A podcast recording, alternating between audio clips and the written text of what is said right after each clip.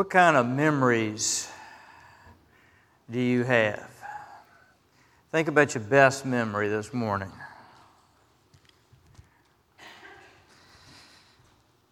And then think about your worst memory.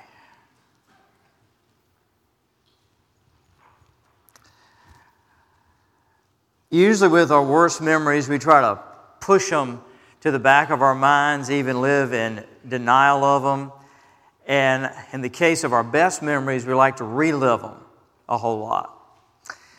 Last Sunday, Helen and I had the opportunity of joining our son at Red Lane Baptist in Powhatan, Virginia, outside of Richmond, where we uh, served a number of years ago.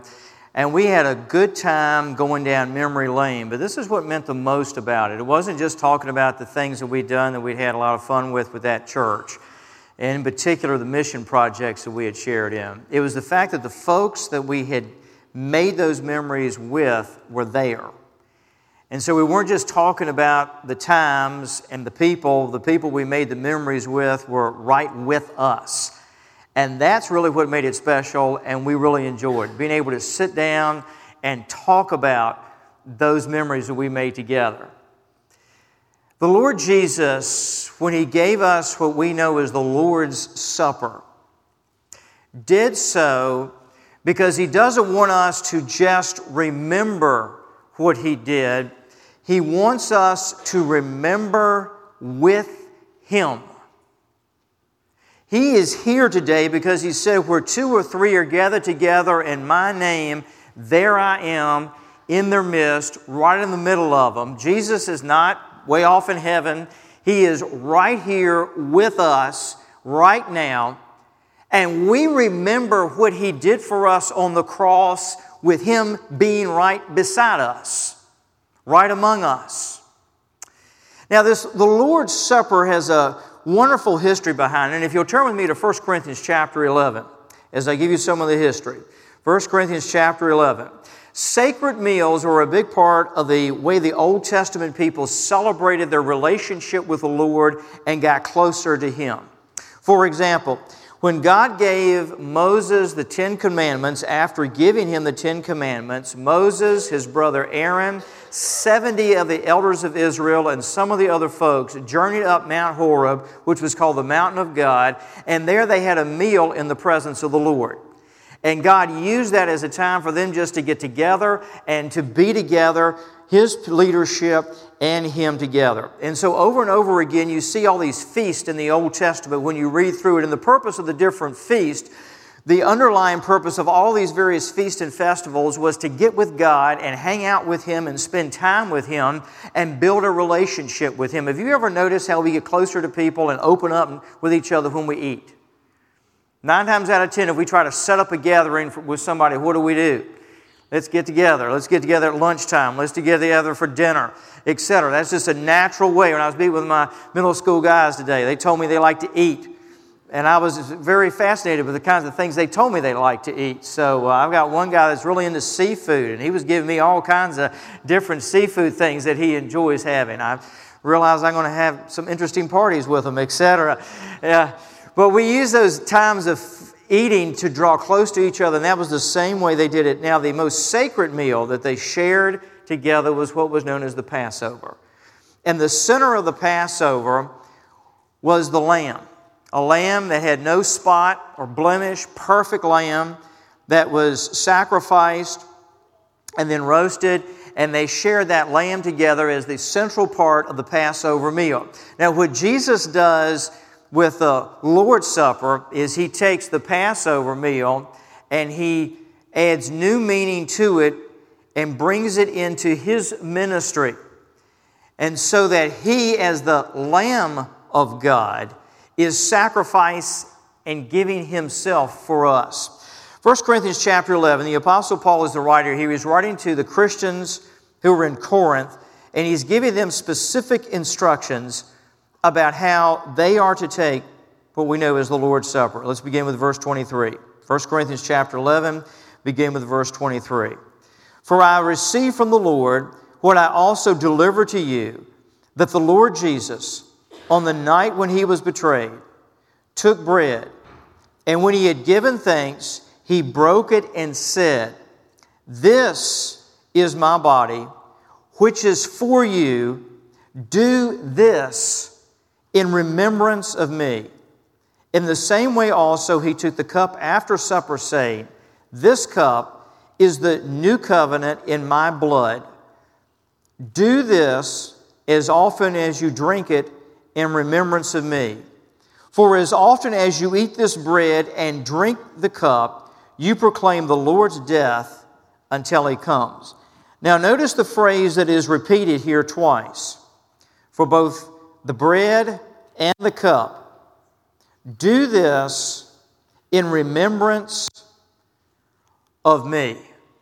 Do this in remembrance of me. Now, my sermon outline is contained on the back of your bulletin and follow along if you would. Do this in remembrance of me.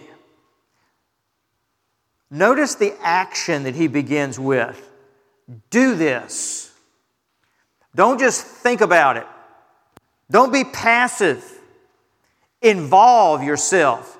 Engage it. Do this in remembrance of me. Now, first of all, it's a command that Jesus gave to the disciples that Paul is repeating to the body of Christ, not just individuals. We together do this. He is present among us together. And the reason I emphasize that is because so often in Western culture, we operate in such an individualistic mindset. We tend to view the Christian life as I'm in this by myself and I could make it by myself and I just do it all as an individual. But, folks, when we separate from one another, we're never going to grow in the Lord because God never designed for this to be an individual walk in life. We're in this together. And so when he says do this, he's saying to the church, to the body of Christ, do this.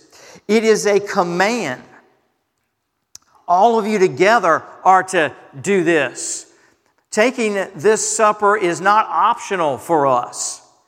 Sometimes folks say, well, you know, I don't feel like I'm worthy to take this supper. I got sin in my life, so maybe I shouldn't take this supper. I'm not ready for it. The answer to that is not to not take the supper. The answer is to get right with God and take the supper. That's the whole reason He calls us to the table, to get right with Him so that we can take it, because He's commanded us to come and take this and to take it together. Memory is much more powerful when we do it together. Now, notice when he says, do this, it is a full sensory event, and Jesus set it up like that. When you take the bread and the juice today, you are going to touch it. You got to hold it in your hand. You're going to smell it as you take it up to your mouth. You're going to taste it as it passes into your mouth and you chew and you swallow. You're going to hear me say the words, This is my body and this is my blood shed for you. It's a total sensory event. And Jesus designed it intentionally so that we cannot be passive about taking this supper. We have to engage all that we are with our senses to taste it, to see it, to smell it, to hear it. He's trying to pull all that we are into the experience of this. As we take the Lord's Supper. We reflect on what He's done for us. We revere and reverence Him for what He's doing, and we are experiencing Him in what He is right now. Notice what He says again that verb, do this.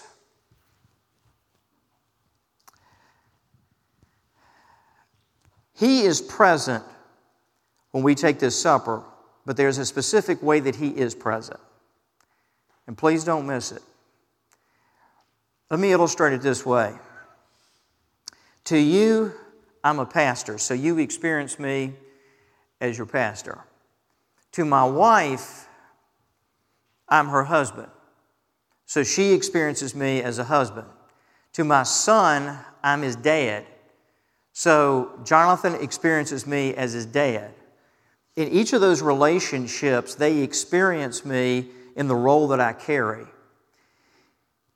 Jesus is fully present in all the different ways we experience Him, but He's present in different ways. And in the Lord's Supper, He is specifically present to us as the one who was crucified for us, who died for us. So, the idea of the presence of the Lord in the Lord's Supper is that if we're going to experience Him, it's we experience Him as the one who died for us. Now, He gave us the gift of imagination, and He expects and wants us to use it. So, when you and I take the Lord's Supper, use the imagination that God has given you. And this is what I want you to encourage you to imagine.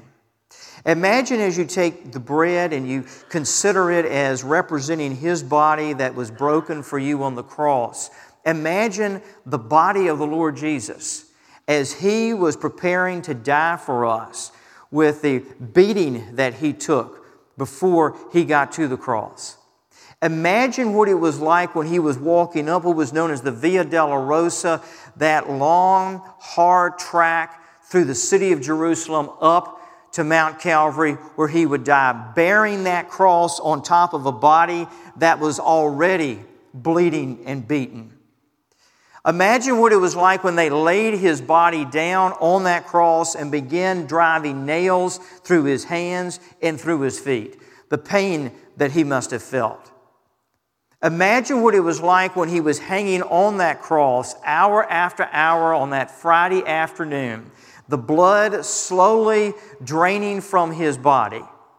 And in those days when they crucified, we have this idea of crucifixion that you looked up at the one that was being crucified, but actually they crucified you at eye level so that people could walk by and spit on you and laugh at you Notice it talks in the scriptures about how they plucked his beard. Well, the way they plucked his beard is he was eye level. They could literally walk up, grab a hold of his cheeks, and yank his beard out of him. That's what he was going through. That's the, what sin does to the Son of God. That's the intensity and the power of his love. Take your mind's eye and go back and experience that. Realize that as you watch him bleed, that every drop of blood that is coming from his body is his way of measuring your worth and your importance to him. I don't care what anybody has ever said about you, about what you are not worthy of, or what you are, have no value, etc. Every person in here has this said about them that you are worth every drop of blood that the Son of God shed for you on the cross. You and I cannot be worth any more than the life and the blood of the Son of God. There is no greater statement that can be made about a human being that the Son of God, Jesus Christ, poured out every ounce of blood for you and for me. I remember when I was a teenager, and I was sharing this with my class this morning, having my dad having walked out on us when I was 13 and blaming myself for that. And for years thinking that I wasn't worth my dad even hanging around for. And the day that I was able to look in the mirror and not look in the mirror and say, I'm the guy that his dad walked out on, but I was able to look in the mirror and say, I am the guy that Jesus Christ died for and shed every ounce of blood for. And folks, that day I walked away from the mirror a different person. And that is the idea of the imagination that he asks us to engage. Do this, he says. How? In remembrance of me. The ancient Hebrews had an interesting concept about how you walked into the future. They said you walk into the future looking backward. And this is their idea that as you walk into the future, you look back on what God has done and that gives you confidence and assurance that whatever you're walking into is going to be a continuation of what God has done. You live in anticipation of what He's going to do. So when He says, in remembrance of me, we're looking back on what He's done, but we're living in anticipation of what He's going to do. Now, I want you to write this down by the word remembrance. There are several Greek words that are used in the New Testament to speak of remembering. This particular word that Paul uses here means to remember someone affectionately. It's not that I just remember somebody, I remember them with affection. There's a sense of closeness. There's the sense of it being personal. There's a sense that they touched my life. When he says, Do this in remembrance of me, he's not saying, I just want you to recall like it's a bunch of cold historical facts that I died on the cross, like you could remember anything out of history. What Jesus is saying here is, when you take this supper, remember with a sense of affection. Remember with a sense of being connected to me. Remember with a sense of loving me. Remember with a sense of, of me being close to you and near to you. Think about the person that's been in your life that you've been the closest to. I had a grandmother growing up that probably shaped and impacted my life as much as anybody. She's been with the Lord now for uh, about 12 years.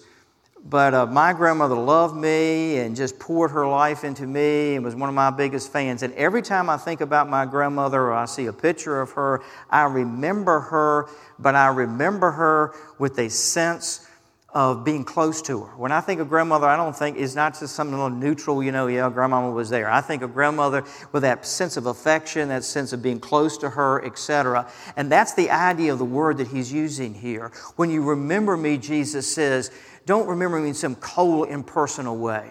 He's saying, Remember me that I'm the one who loves you. I'm the one that died for you. I'm the one that's walking with you every day. I'm the one that's vitally involved in your life. Remember me in a pers- personal, close sense. I'm the one who's near you. The focus is on me. Folks, one of the reasons he calls us to this table is that the focus is on him and the focus is not on us. The reason he says to do this over and over and over again is because it's his way of putting a habit into our lives where we don't focus on ourselves, we focus on him. You know the biggest problem we have in church? We worship ourselves sometimes when we do Jesus. We focus on ourselves more than we do Jesus. We get our feelings hurt and get all in a huff. Why? Because we're focused on us more than we are Jesus. And He calls us to this table to say, Get your focus on me and keep your focus on me. It's all about me. In remembrance of who? In remembrance of me. And when we focus on Him, we move to the place of obedience, and we move to the place of what I call specific obedience. And this is what I mean by specific obedience. The Lord says, I want you to go to this place and we go. The Lord says, I want you to do this, and we do it. See, I, I love general obedience. General obedience is, yes, Lord, I'll be obedient to you, but then there's nothing specifically that I have to be obedient about. So I go around and say I'm going to be obedient to Him, but then there's nothing I really have to live it out. But when the Lord begins to put out specific things, you got to forgive this person. You got to get in right relationship with this person. You got to get free of this habit. You got to give up this addiction. Oh, I don't like that specific stuff, Lord.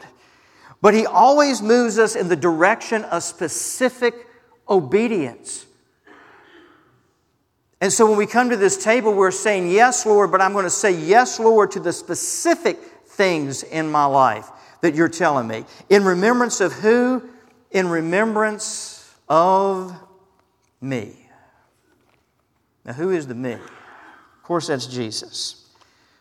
But I want to go back to where we started this service in Isaiah chapter 55. It says, Draw near to the Lord because he's already drawing near to you. Who's the person that I'm drawing near to? Is the person who's already drawn near to me. You see, when we move towards him, we, we bump into him really quick because we discover He is already there. In remembrance of me. He calls us to this table because what He's trying to say to us is, I am so present in your life, but I want you to understand how present I am in your life. Let's pray. Lord,